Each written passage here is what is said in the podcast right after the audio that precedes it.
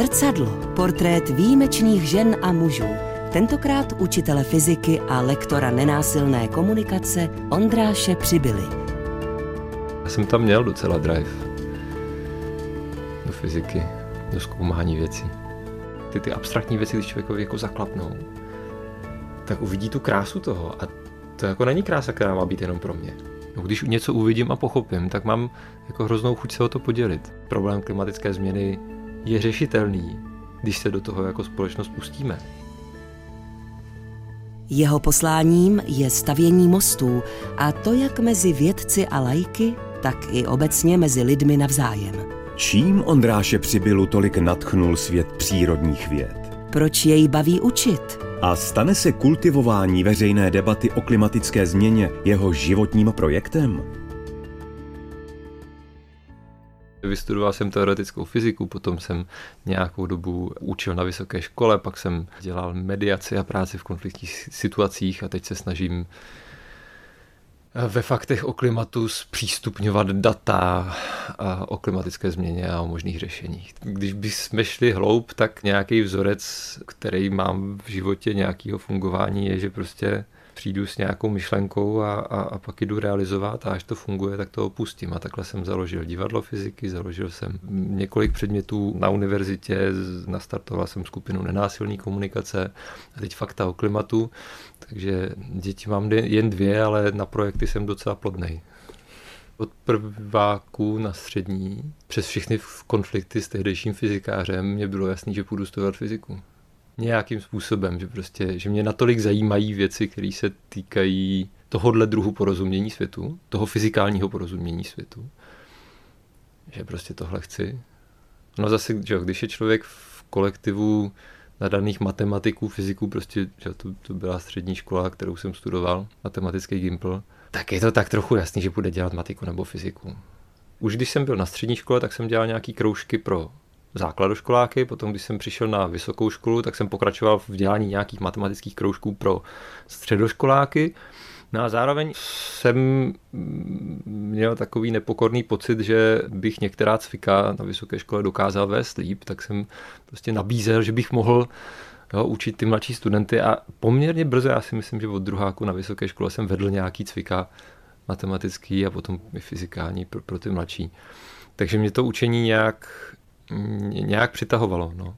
Co mě na tom přitahovalo? No, já nevím, jak to říct, aby to neznělo pateticky, jo, ale no, když něco uvidím a pochopím, tak mám jako hroznou chuť se o to podělit. A to jsou věci od prvního pochopení, jak se rodí děti, kdy jsem v první třídě komu si vysvětloval, že děti nenosí čáp. Přes jako, že právě fyziku, jak fyziku v běžném životě, tak ale i ty matematické věci, jako ty, ty abstraktní věci, když člověkovi jako zaklapnou, tak uvidí tu krásu toho. A to jako není krása, která má být jenom pro mě. Když někdo má chuť a ptá se, tak to jako ukázat. To je prostě takový ten krok, který máš udělat. Že? Proč, proč si nechávat to pochopení pro sebe?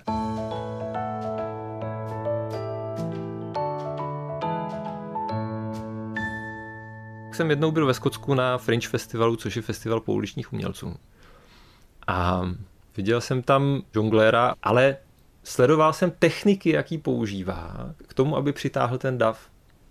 To byly fakt jako rétorické triky. Manipulace davem. A já jsem na to koukal a říkal jsem si, no tohle by mohlo být použít ve fyzice. A taková vize prostě, tak uděláme fyzikální experimenty na náměstí svobody.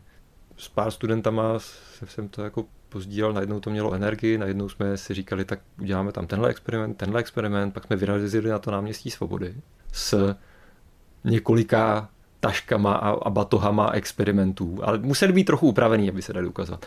No a začali jsme je ukazovat. Za chvíli tam fakt bylo 50 lidí a koukali na to. Já jsem na to koukal taky, protože jsem si říkal, to asi funguje. A pak přišli policajti, chtěli vidět nějaké povolení k demonstraci, tak jsem se jim snažil vysvětlit, že tohle je demonstrace fyzikálních experimentů, nikoli jako nějaká názorová záležitost.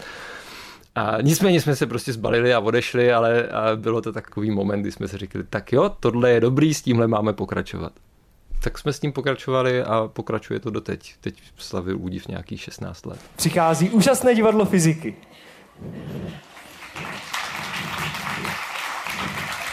Naše dokonalá prezentace se vymyká ze všech ostatních terových prezentací z toho, že se stává z jediného slajdu. Zeptám se vás, zborově zvládnete odpovědět. Jakou barvu má ten slide? Černou, výborně. Jaké je to plátno? Bílé. Jaký je to obdelník? Černý nebo bílý? A když se podíváte na ten pruh na tom plátně vedle toho obdelníku, ten je jaký? Ten je černý nebo bílý? Takže až budete přemýšlet o tom, jestli vidíte černou nebo bílou, tak o tom můžete přemýšlet dlouho a možná vás také lecos napadne. Děkujeme za pozornost. Můžeme rožnout. Ona to vlastně vůbec nebyla dramatizace a ono se to jmenuje divadlo fyziky jako údiv, jako úžasné divadlo fyziky. Ale to není, že my děláme divadlo. Ta fyzika dělá divadlo. To jediné, co je potřeba k tomu udělat, je ukázat to tak, aby to bylo vidět. A pak se ptát lidí, proč se to tak děje a případně jim pomoct na to přijít. Zrcadlo na dvojce. Tentokrát učitele fyziky a lektora nenásilné komunikace Ondráše Přibyly. Jsem se nějak nešťastně zamiloval, hrozně mě to rozbilo a kamarád mi řekl, tak zastav se do zenového centra uvidíš třeba ti to něco jako řekne, nějak pomůže. Když jsem přišel poprvé do zenového centra, docela psychicky rozbitý, tak mi řekli, my budeme sedět meditovat, tak si tady sedni a dělej to, co my. A já jsem nevěděl, co dělají, kromě té vnější podoby, takže já jsem si prostě eh, seděl a všechno to, co se ve mně dělo, se dělo s větší intenzitou, protože člověk prostě nemá ty vnější podněty, které by ho od toho odtáhly. No ale po té půl hodině sezení jsem si říkal, něco je jinak, jdu znova. A myslím si, že hrozně klíčový bylo, že mi nikdo nic nevysvětloval, že to bylo přes vlastní zážitek. Takže já vlastně i, i, i teď trochu si říkám, já nebudu meditaci vysvětlovat, ten zážitek toho, co se stane, když si na dva, tři dny sednete a budete koukat do zdi a sledovat dech nebo něco podobného, tak to mluví za sebe. A není to vždycky úplně příjemný, ale pro mě je tam vždycky takový pocit vnitřního prostoru. Když jsem to začal dělat, tak potom jako hodně intenzivně a pořádně, takže jsem začal bydlet v místě, kde se každé ráno a každý večer hodinu a půl takhle byly meditace. Pak se mi naskytla nějaká příležitost se podívat do Koreje, spíš kvůli vědecké konferenci, která tam byla. No a protože o tam tu pochází ta zenová škola, tak jsem si řekl, že se stavím na ústraní, tak po vědecké konferenci jsem 14 dní zůstal v klášteře v Musangsa. A spíš je to takový střípek, zážitek, jako hezký. Ono nakonec je trochu jedno, jestli člověk sedí v Česku nebo v Koreji. Mindfulness v korporátech se teďka učí a yoga v korporátech a tak, což je hrozně fajn, ale to, co tomu potom chybí, je ta delší tradice. To, k čemu ta moudrost delší tradice, to, k čemu se to vlastně dá použít. V Zenu se používá nejenom meditace, ale i takzvané koany, což jsou vlastně otázky. Někdo by řekl hádanky, ale jsou to spíš otázky, které člověk nechává působit. A spousta těch otázek souvisí s tou jako hlubokou otázkou, kdo jsi. To nemá odpověď ve slovech. To je otázka, která se odpovídá životem nějakým způsobem. A zároveň někam směřuje. Že to není jako, co ti udělá dneska dobře, vana nebo kafe. A to je možná nějaká složka, která se v tom běžným západním pojetí meditace trošku vytrácí, protože ona tomu dodává směr. A skoro bych řekl, že teď to, co pro mě je živý a to, co nějak ovlivňuje to, co dělám, víc než samotný sezení je nějaká ta takováhle zkušenost s otázkama, které se těžko odpovídají, s otázkama, které vedou k nějaké podstatě toho, co udělat v této situaci, v jiné situaci. To je něco, s čím má člověk mít zkušenost, co se jako Jo, tady tohle okecávání může být fajn, pokud by to někoho zaujalo, ať si to zkusí, ale nakonec člověk musí zkusit. Jako žádný kecání, žádný rozhovor jako nikoho neosvítí. Autorský rozhlasový dokument Elišky Blauberové Slyšet se jinak. Posloucháš ty mě vůbec? Vypadně, už se nevracej. Hele, když jsem řekl, že to uděláš, tak to uděláš. Je mi jedno, jak dlouho tady Prosím budeš tě, sedět. můžeš zpomalit? Ano. Jedeš jako blázen, chceš nás zabít? Dokud bydlíš pod mojí střechu, tak prostě Proč to musíme řešit vždycky, když přijdu domů? Končím s tebou. Dobrý ráno, já jsem Ondráš, běžně dělám workshopy a tréninky v Brně. A dneska ráno, jak jsem tady přicházel a šel po nábřeží, tak potom hnedka tady kousek v kostele svatého Vojtěcha jsem narazil na mši a chvíli jsem tam koukal a stál. A říkal jsem si, že už je to hrozně dlouho, co jsem byl v nějakém místě, který mi přišlo krásný a posvátný. A nabízím to. Končím s tebou. Přemýšlím, jak pojmenovat ty dva impulzy. Jeden je takový zvláštní životní přechod, kdy jsem se dostal k zenové meditaci a když jsem byl na svém prvním ústraní, tak tam úvodní přednášku měl zenový mistr, který mimo jiné zmínil nenásilnou komunikaci. A zmínil, že jeho žena to nějak jako učí a zajímá se o to. A já jsem si to zapsal, říkal jsem si, tohle bude dobrý, tohle budu chtít někdy proskoumat. No a pak jsem se k tomu deset let nedostal. Po těch deseti letech, když znova přijel do České republiky, tak jsem mu říkal, hele, když to dělá tvoje žena, tak pojď udělat nějaký workshop té nenásilné komunikace. No a po půldenním workshopu jsem měl jasno, protože jsem říkal, aha, tohle potřebuji nastudovat. Tady mi někdo komunikaci popisuje jazykem, který mi dává nový porozumění, který mi umožňuje potom se v tom líp zorientovat. Já to prostě potřebuju projít a tak jsem jako hned jako další krok eh, jel na devítidenní intenzivní trénink a pak ještě čtyřikrát. Tak já nevím, takhle jsem se dostal k nenásilní komunikaci. Zrcadlo na dvojce. Tentokrát učitele fyziky a lektora nenásilné komunikace Ondráše Přibyli. Projekt Fakta o klimatu. A ta nejvíc viditelná věc je, že hledáme data o klimatické změně nebo o jejím řešení a snažíme se je zpracovat do podoby, která je přístupná, to znamená srozumitelné grafy, většinou vizuální, ale někdy i články. Tak, aby když se na to člověk podívá, tak za prvé měl chuť to studovat a za druhé to dokázal z toho nějak pochopit, aby mu to něco jasněji sdělilo o tom problému nebo o tom, jak může vypadat řešení. Podobně jako údiv byl na náměstí Svobody, tak klimatická stávka byla taky na náměstí Svobody. A tam za mnou přišel kamarád a chvíli jsme se bavili a říkali jsme si, to, na čem bude záležet, nějaký úspěch toho snažení těch studentů je, jakým způsobem to pojmou novináři. Co o tom napíšou.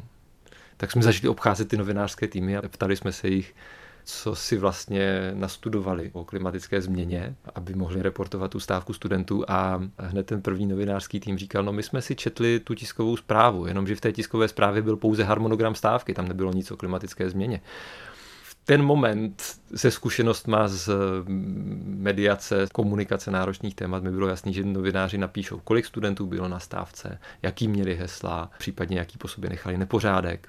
A bude to jako, že se bavíme o klimatické změně, ale o té klimatické změně tam vůbec nic nebude. Postupně z toho jako rozhovoru nám došlo, že dokud nejsou data o klimatické změně zpracovány takovým způsobem, aby se na to dalo velmi snadno podívat, pochopit a pak to dát do reportáže, tak to novináři nebudou používat, protože prostě je to těžký. Žádný novinář nemá několik měsíců na to, aby nastudoval téma fakt do hloubky a pak o něm napsal malý článek.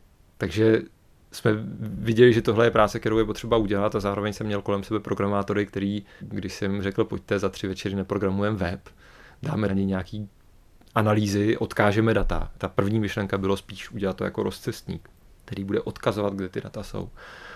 Tak prostě řekli, tak jo, tak se sejdem, jdem do toho, jdem to udělat. A takhle během několika večerních pracovních sprintů vznikl web Fakta o klimatu a pak jsme akorát pokračovali dál a pokračovali dál a teďka pokračujeme čtvrtým rokem.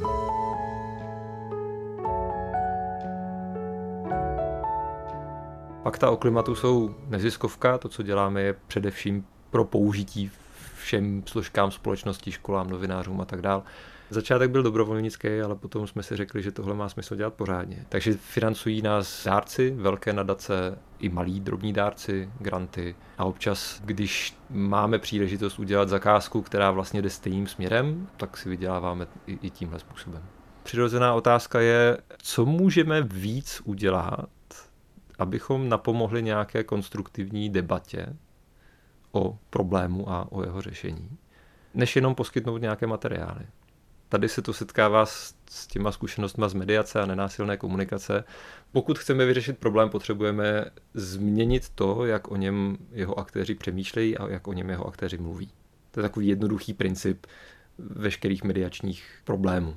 Pokud na otázku, proč máte konflikt, odpovídáte argumenty z minulosti, tak ten konflikt je neřešitelný. Protože tu minulost nezměníte.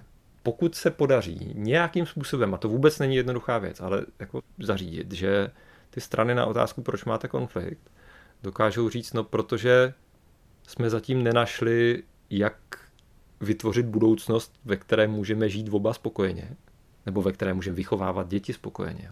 Ale jakmile se ta pozornost napře spíše do hledání budoucí cesty, tak ten konflikt je prakticky vyřešený. A to nejtěžší je proměnit ten fokus na minulost na nějaký fokus na možnou společnou budoucnost. To je to, co se snažíme hledat ve faktech o klimatu taky. A ten jednoduchý krok, který se dá dobře vysvětlovat, je pojďme veřejnou debatu a veřejné přemýšlení ukotvit v datech, tím, že je zpřístupníme. Lidi se často ptají, co můžu udělat já v podtextu já jako jedinec pro zastavení klimatické změny. Lidi přece nejsou jediný aktér. Jsou tady lidi, firmy, stát nebo státy, ale v tom veřejném prostoru se mluví jenom o těch lidech. Ten problém nevyřešíme jako jednotlivci, ten problém může vyřešit souhra toho, co budou dělat stát, co budou dělat firmy a co tomu mírně napomůžou jednotlivci. Ale my nevíme, co chtít po těch firmách, co chtít po tom státu.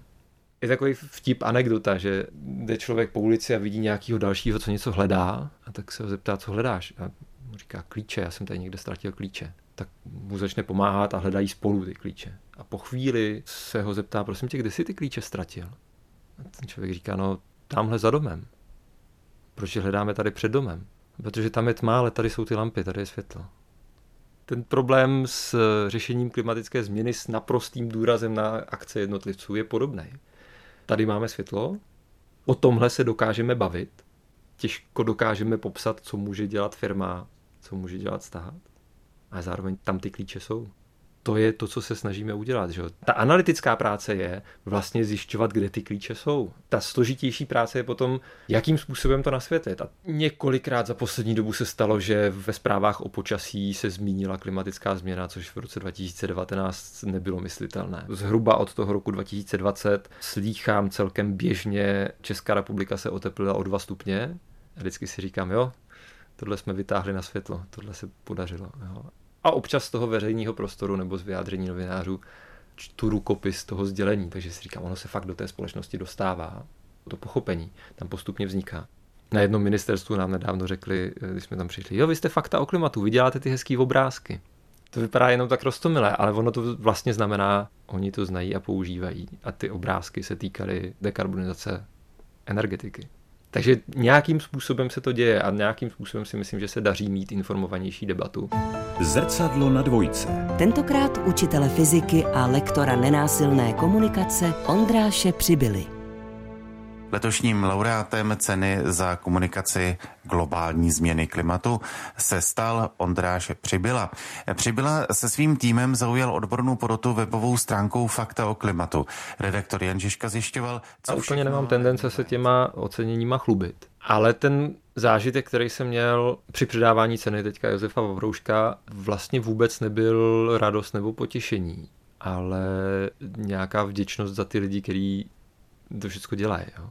Já vlastně nějak nerozumím té situaci oceňování nebo dávání diplomů nebo něco. Pro mě to nikdy nebylo a nepovažoval jsem žádný výhry v matematických olympiádách jako za nějaký velký úspěch. Mě zajímaly ty příklady, které jsem řešil. Ale když jsme byli v tom sále v té poslanecké sněmovně, tak já jsem koukal na všechny ty lidi, kteří byli v tom sále a říkal jsem si, tady je ale fakt spousta lidí, kteří se snaží dělat něco pro životní prostředí. A kteří se snaží dlouho, jakože fakta o klimatu existují čtyři roky, my jsme v tom jako totální nováček. Tady jsou lidi, kteří tomu zasvětili život. A ti lidi jsou nějakým způsobem krásní ve smyslu, tam byla fakt milá atmosféra lidí, kteří se docela poslouchali, kteří se na sebe usmívali, kteří měli radost z toho, že tamhle viděli vzácný druh netopíra a že tady zkoumají kytičky nebo a, jo, z různých věcí. A ta atmosféra tam byla fakt nějakým způsobem silná ve smyslu krásná ten dojem, který jsem z toho měl, nebyla radost z ocenění, ale vděčnost za to, že tyhle lidi tady jsou a taková úcta k té společnosti. Vlastně je hrozně nádherný vidět, že to, co je obraz společnosti na sociálních sítích, vůbec nevystihuje tyhle ty skupiny lidí, kteří dokážou hluboce o něčem přemýšlet, radovat se z toho, vynakládat nějaký úsilí tomu, aby se věci hýbaly k lepšímu.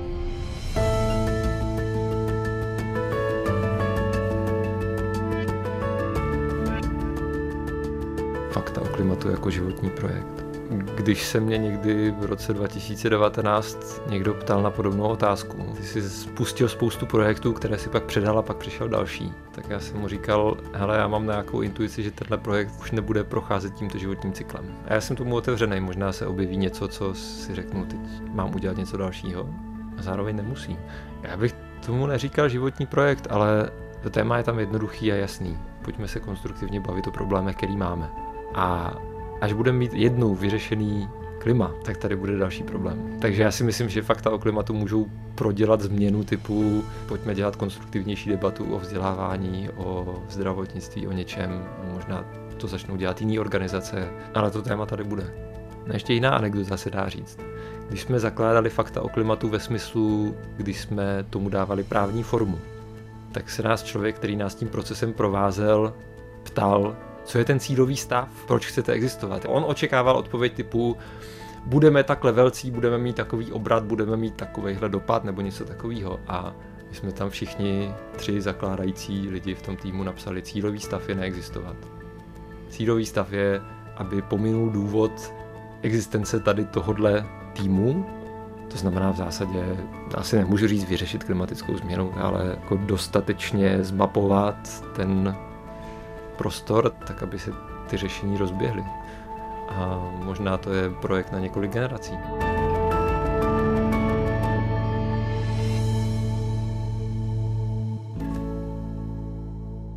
Další díly zrcadla najdete na webu Dvojky, v aplikaci Můj rozhlas nebo na dalších podcastových platformách.